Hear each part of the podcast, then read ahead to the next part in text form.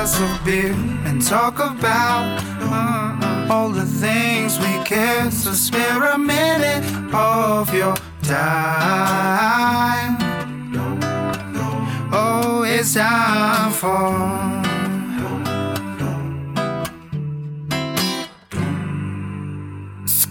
This episode begins and ends with a deep passion for beer and people.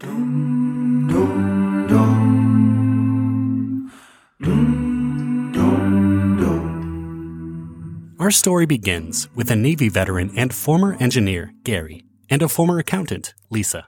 After many years of pints in their mini slash garage slash tap room, the couple decided to escape the golden Colorado winter and move to southwest Florida to open a brewery.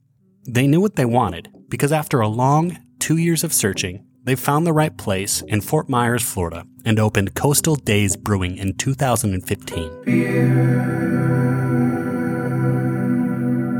Gary would eventually manage the back of the house operations, and Lisa would manage the front of the house. They did what they set out to do and brewed solid beers, while managing to avoid the harsh Colorado winters that they were used to. Four years pass, and in walks Alex, the brewer. It's now 2019, and unbeknownst to Lisa, Gary, and Alex, the COVID pandemic is just around the corner. So the pandemic comes, and like any other business that made it through the rough couple years that was COVID, it would have been easy to give up. But Alex, Gary, and Lisa keep Coastal Dayz going through the ups and downs. Eventually, Gary and Lisa look to sell Coastal Dayz, and Alex jumps on the opportunity. The closing of the purchase is set for early October 2022. Hurricane Ian is expected to make landfall at the same time.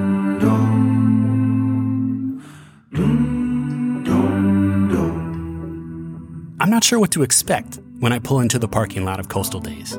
This is my first time in downtown Fort Myers since the hurricane made landfall about two months ago. To my relief, I walk in and everything seems fine. I greet Alex at the front door while simultaneously taking in the warm and inviting tap room. I wonder if they've already fixed all the damage from Ian, or if somehow they made it through. I'm eager to find out as I set up my gear. Alex pulls two chairs to the table, and we begin to talk. Let's talk beer. Let's talk beer. Let's talk beer. Let's talk beer. I grew up in Iowa, so I'm used to snow and everything. It's weird being here in December. Like, wait, I moved Ex- away from this. What is this? Yeah. so I'm with Alex, head brewer and owner at Coastal Dayz Brewing in Fort Myers. Hi, Alex. Hello, thank How- you for coming in. Oh, no problem. No problem. Thanks for joining me. Anytime. Tell me about yourself. So my name background? is Alex. Um, I'm the new owner here as of a couple months ago in October. Congratulations. Thank you. Um, we started. Our company was created about five years ago. We're coming up on our fifth anniversary. By our previous owners, Gary and Lisa. They were from Colorado.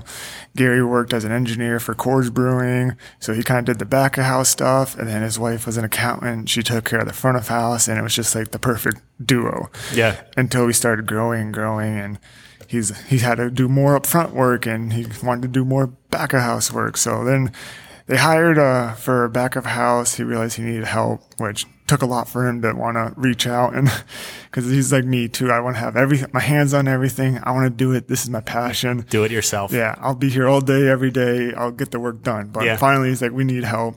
Um, we started expanding into distro, so they hired me on Okay. um, started, I think it was in 2019, um, before COVID. So that was going to be a fun time. Yeah. Except Oh, no one knew it. So it started there. Um, just, you know, assistant brewer, help brew. I had brewing knowledge, so he didn't have to teach me the process. Right. Um, we just had to learn the commercial. So I knew all about recipes. Um, I started making these Tappa Tuesdays that we do every Tuesday. So it's a new small batch. So I'd make, I started right away making new batches each week for customers. Okay. So that was nice. So it kept my creati- creativity going and my. You had creative freedom in it. Yeah. And Yeah. that's huge because the big thing in this brewing industry is people just die out. They're tired of brewing that flagship IPA all day, every day for the rest of their life Yeah. and that's usually why they leave. Yeah. So we're a big core beer forward business. So we have ten core beers, eleven core beers. Wow. But you know, it takes it's a couple months out. You know, we don't we're not brewing everything every day.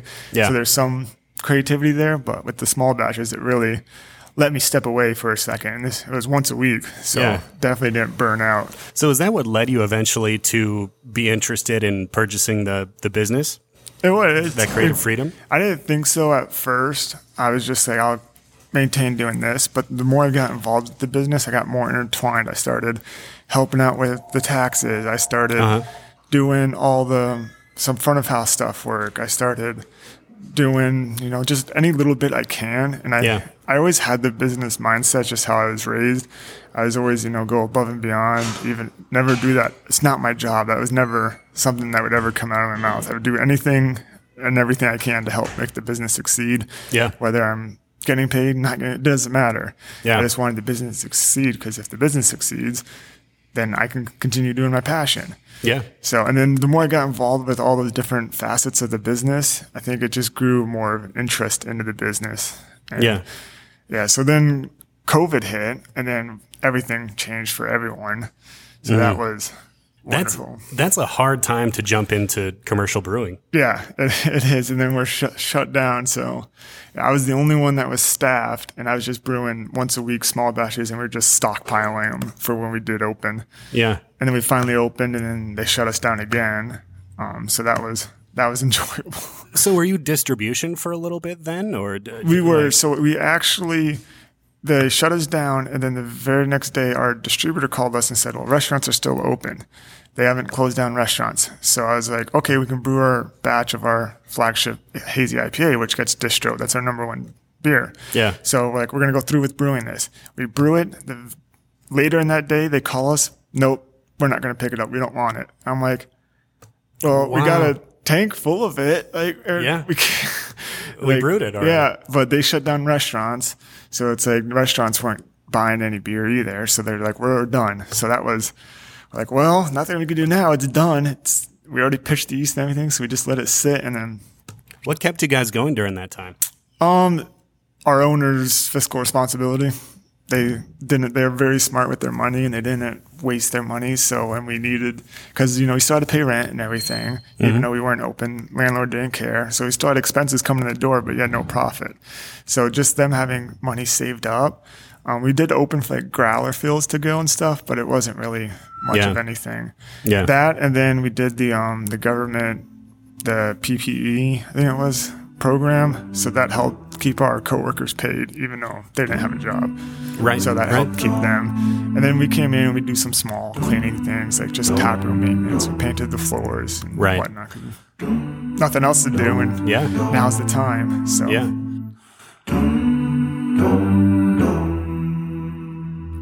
I just want to say a couple observations that I've had. The COVID pandemic was obviously detrimental to many businesses across the nation. But to me, the fact that so many micro, nano, and large system breweries survived displays two things in my mind. One, brewery owners, breweries, and those that work in the beer industry generally do it because they love it. And that fact alone will get you through many more difficult situations than a purely profit driven mentality, I think. I will say this mentality was especially apparent when talking with Alex at Coastal Dayz. People like craft beer and what it represents. Let's be honest, it would have been easier for local beer lovers around the nation to stock up on domestics.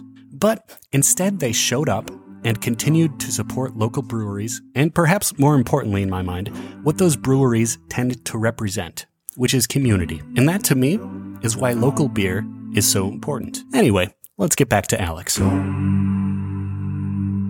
So looking back, Alex, you, you went through COVID. Uh, Ian just came through. You're in you're in downtown Fort Myers, and you said you were relatively un, un unaffected, right? Yes, we were. So the the takeover was supposed to happen October first, and we were obviously that's like right after the hurricane. Yeah. So we had no idea. There's no internet. We can't get anything. We know the power's out at the brewery, and we're all staying together in Estero because I was crashing with them. Um, and it was just we're just like, well, we saw a video of King's Kitchen, which is right across the street here, uh, right on First Street, and Yeah. water's above the walls and everything. And we're like, well, we might as well just keep drinking because we don't want to think we don't want to think about that. There's nothing we could do right now at ten o'clock at night when we finally got that little bit of reception and we saw that and we're like, yep, the, it, we're done. We're like, Yeah. we're going to be going in tomorrow morning. We're ripping out drywall Because the benefit here is most of it is we have a lot of brick walls and you know tables of concrete. Right. So I mean, it would be a pain in the butt, but at least it, there's not too much drywall. Yeah. So hopefully it wouldn't have been too much of an issue. So like we're gonna go in and we're gonna start doing it, and we're gonna handle. You know, that's all you can do: assess the damage and go from there. Yeah. Luckily, we woke up. text from multiple regulars that drove by came in and looked at the middle of the night and didn't see any water in the brewery. So they Oh were my just, gosh. Because we were like 40 minutes away. Yeah. So we're like, and the traffic was horrible because there's still roads blocked and everything. It was very Yeah. dangerous to be out there on the roads. Oh, yeah. Yeah. And we didn't want to get in any anyone's way either, you know, because everyone's out there, first responders and everything. So we're like, all right, brewery's safe. We're staying. We're staying home until you know things clear up and are safe to go out. Yeah. But we were ready to come in, and it's just an amazing opportunity because it's like you get this brewery and then hurricane hits. So everyone's like, man, this is what a way to start your ownership. And I then, know. then comes a tropical storm and Oh, we're like, man. if you can handle that, it's just, Oh gosh. you, yeah. should be able to succeed with anything. You should. Well, you went through the eye of the COVID hurricane. Yeah. You went through the eye of the Ian, mm-hmm. Ian hurricane. And now you're sitting right here. What are you looking forward to in the future then? Because you've, you've been through the worst of it. Really. Yeah, definitely. I'm looking forward looking forward to normalcy for a little bit. Um, Yeah. but no one knows what season will be like either. But I'm looking forward to the future. I mean, you gotta walk before I can run. So, Yeah. But in the long term, we're definitely going to expand. We actually were going to expand, and this Mm-hmm. is part of the reason why they sold. We were going to expand. We had a place picked out. Um, we're going to buy the land. Everything schematics were drawn, and then the bank pulled out very last minute Oh, no. Um, after the money already went hard.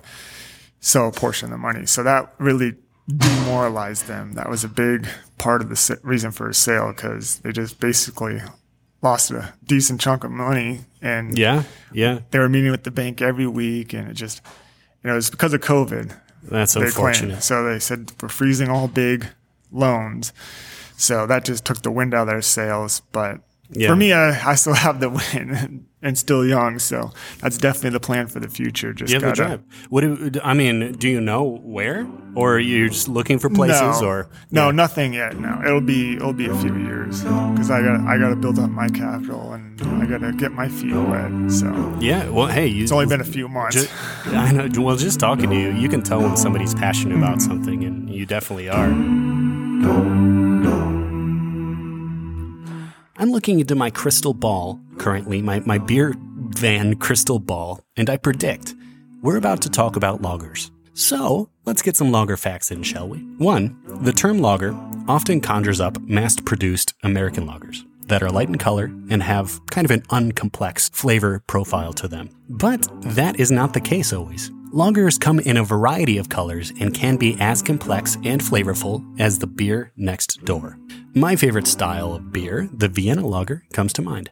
All right, number two, and finally, just to demonstrate how diverse lagers can be, I'm going to do a lightning round of different styles of lagers. Not all of them, but some of them. Okay, here we go. Three, two, one. Pilsner Bock, Vienna Lager, Helles Lager, American Lager, Imperial Pilsner, California Common, Doppelbock, Maibock, Dunkel, Golden Lager, etc. Pretty cool. Lagers are anything but predictable, generally. All right, we may or may not talk about lagers. Who's to say? But let's get back to Alex. What's your favorite thing about brewing in Florida specifically? Because you're you're born and raised around this area. Um, what what what do you enjoy about brewing here? Um, I don't. I enjoy just. I enjoy our community around here. The Florida craft beer community is pretty pretty different. I mean, some depending like Orlando has a different scene than like our South Florida, Southwest Florida kind of area. How so? Um, they're more. There's a lot more breweries closer together, and just the styles. Like you'll find a lot more of those quote unquote hype beers. You'll find more like fruited stuff and more adjuncted stuff. Here you have more classical stuff. You have a lot of the breweries here locally are just doing nice, clean beers with maybe one or two of these different beers. Whereas some a lot of the places in like Tampa, Orlando, you know, it's Yeah. a list full of adjuncted pastry stouts and fruited sours and which is good too. But I just like how it's different around here. It's you know it's different than It's a different scene. it is. But Florida in general, it's it's nice. Just I enjoy. The, I don't mind the heat, so I enjoy brewing. It makes me feel like I burn off some of the calories when I'm brewing them than when I've been drinking. so working right. on a nice hot summer day in the back with three burners going and no AC. Oh, and you don't want a pastry stout when No, when it's no. 100 degrees and yeah. Well, and it's funny. We were talking. We, you and me too.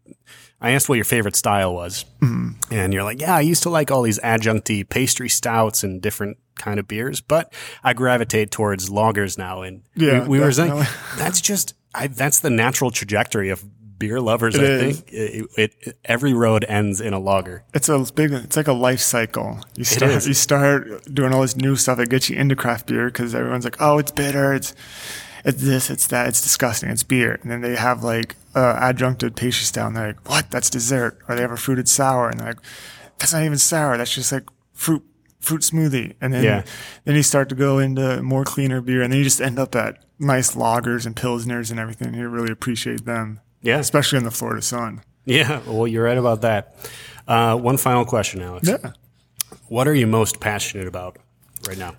Um, it's always Coastal Dayz. That's been as corny as it is. That's been my since I started working because it's hard to get into this industry in the back of house, and I was trying for a while.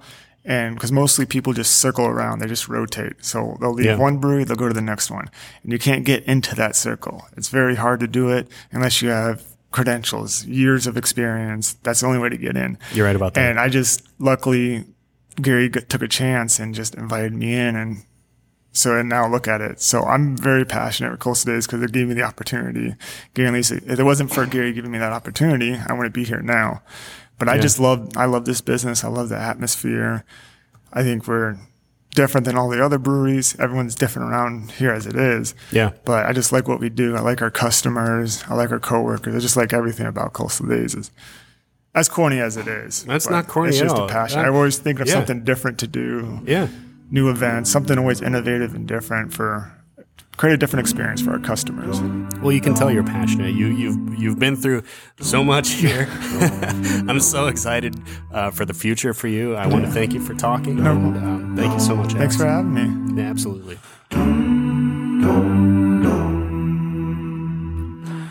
I had the opportunity the other day to drive through downtown Fort Myers and later Fort Myers Beach, and for some reason I didn't really realize the extent of the devastation that, that Ian caused. It was miles and miles of it felt like driving through a construction zone, especially in Fort Myers Beach.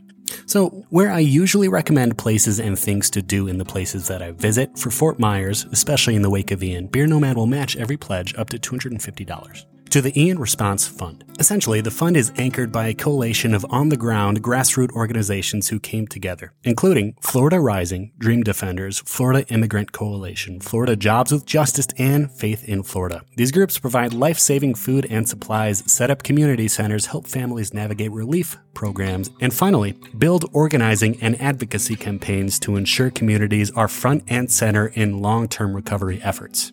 To donate, go to ianresponse.org. I'll also include the link on my Instagram. Like I said, the Beer Nomad will match every pledge up to $250. To pledge, reach out to me via direct message on Instagram or email me at noah at thebeernomadvan.com. Thank you. And thank you for listening to the Beer Nomad podcast. You can follow along visually at the Beer Nomad Van or at my website at thebeernomadvan.com. As always, drink good beer and be good to each other. Cheers.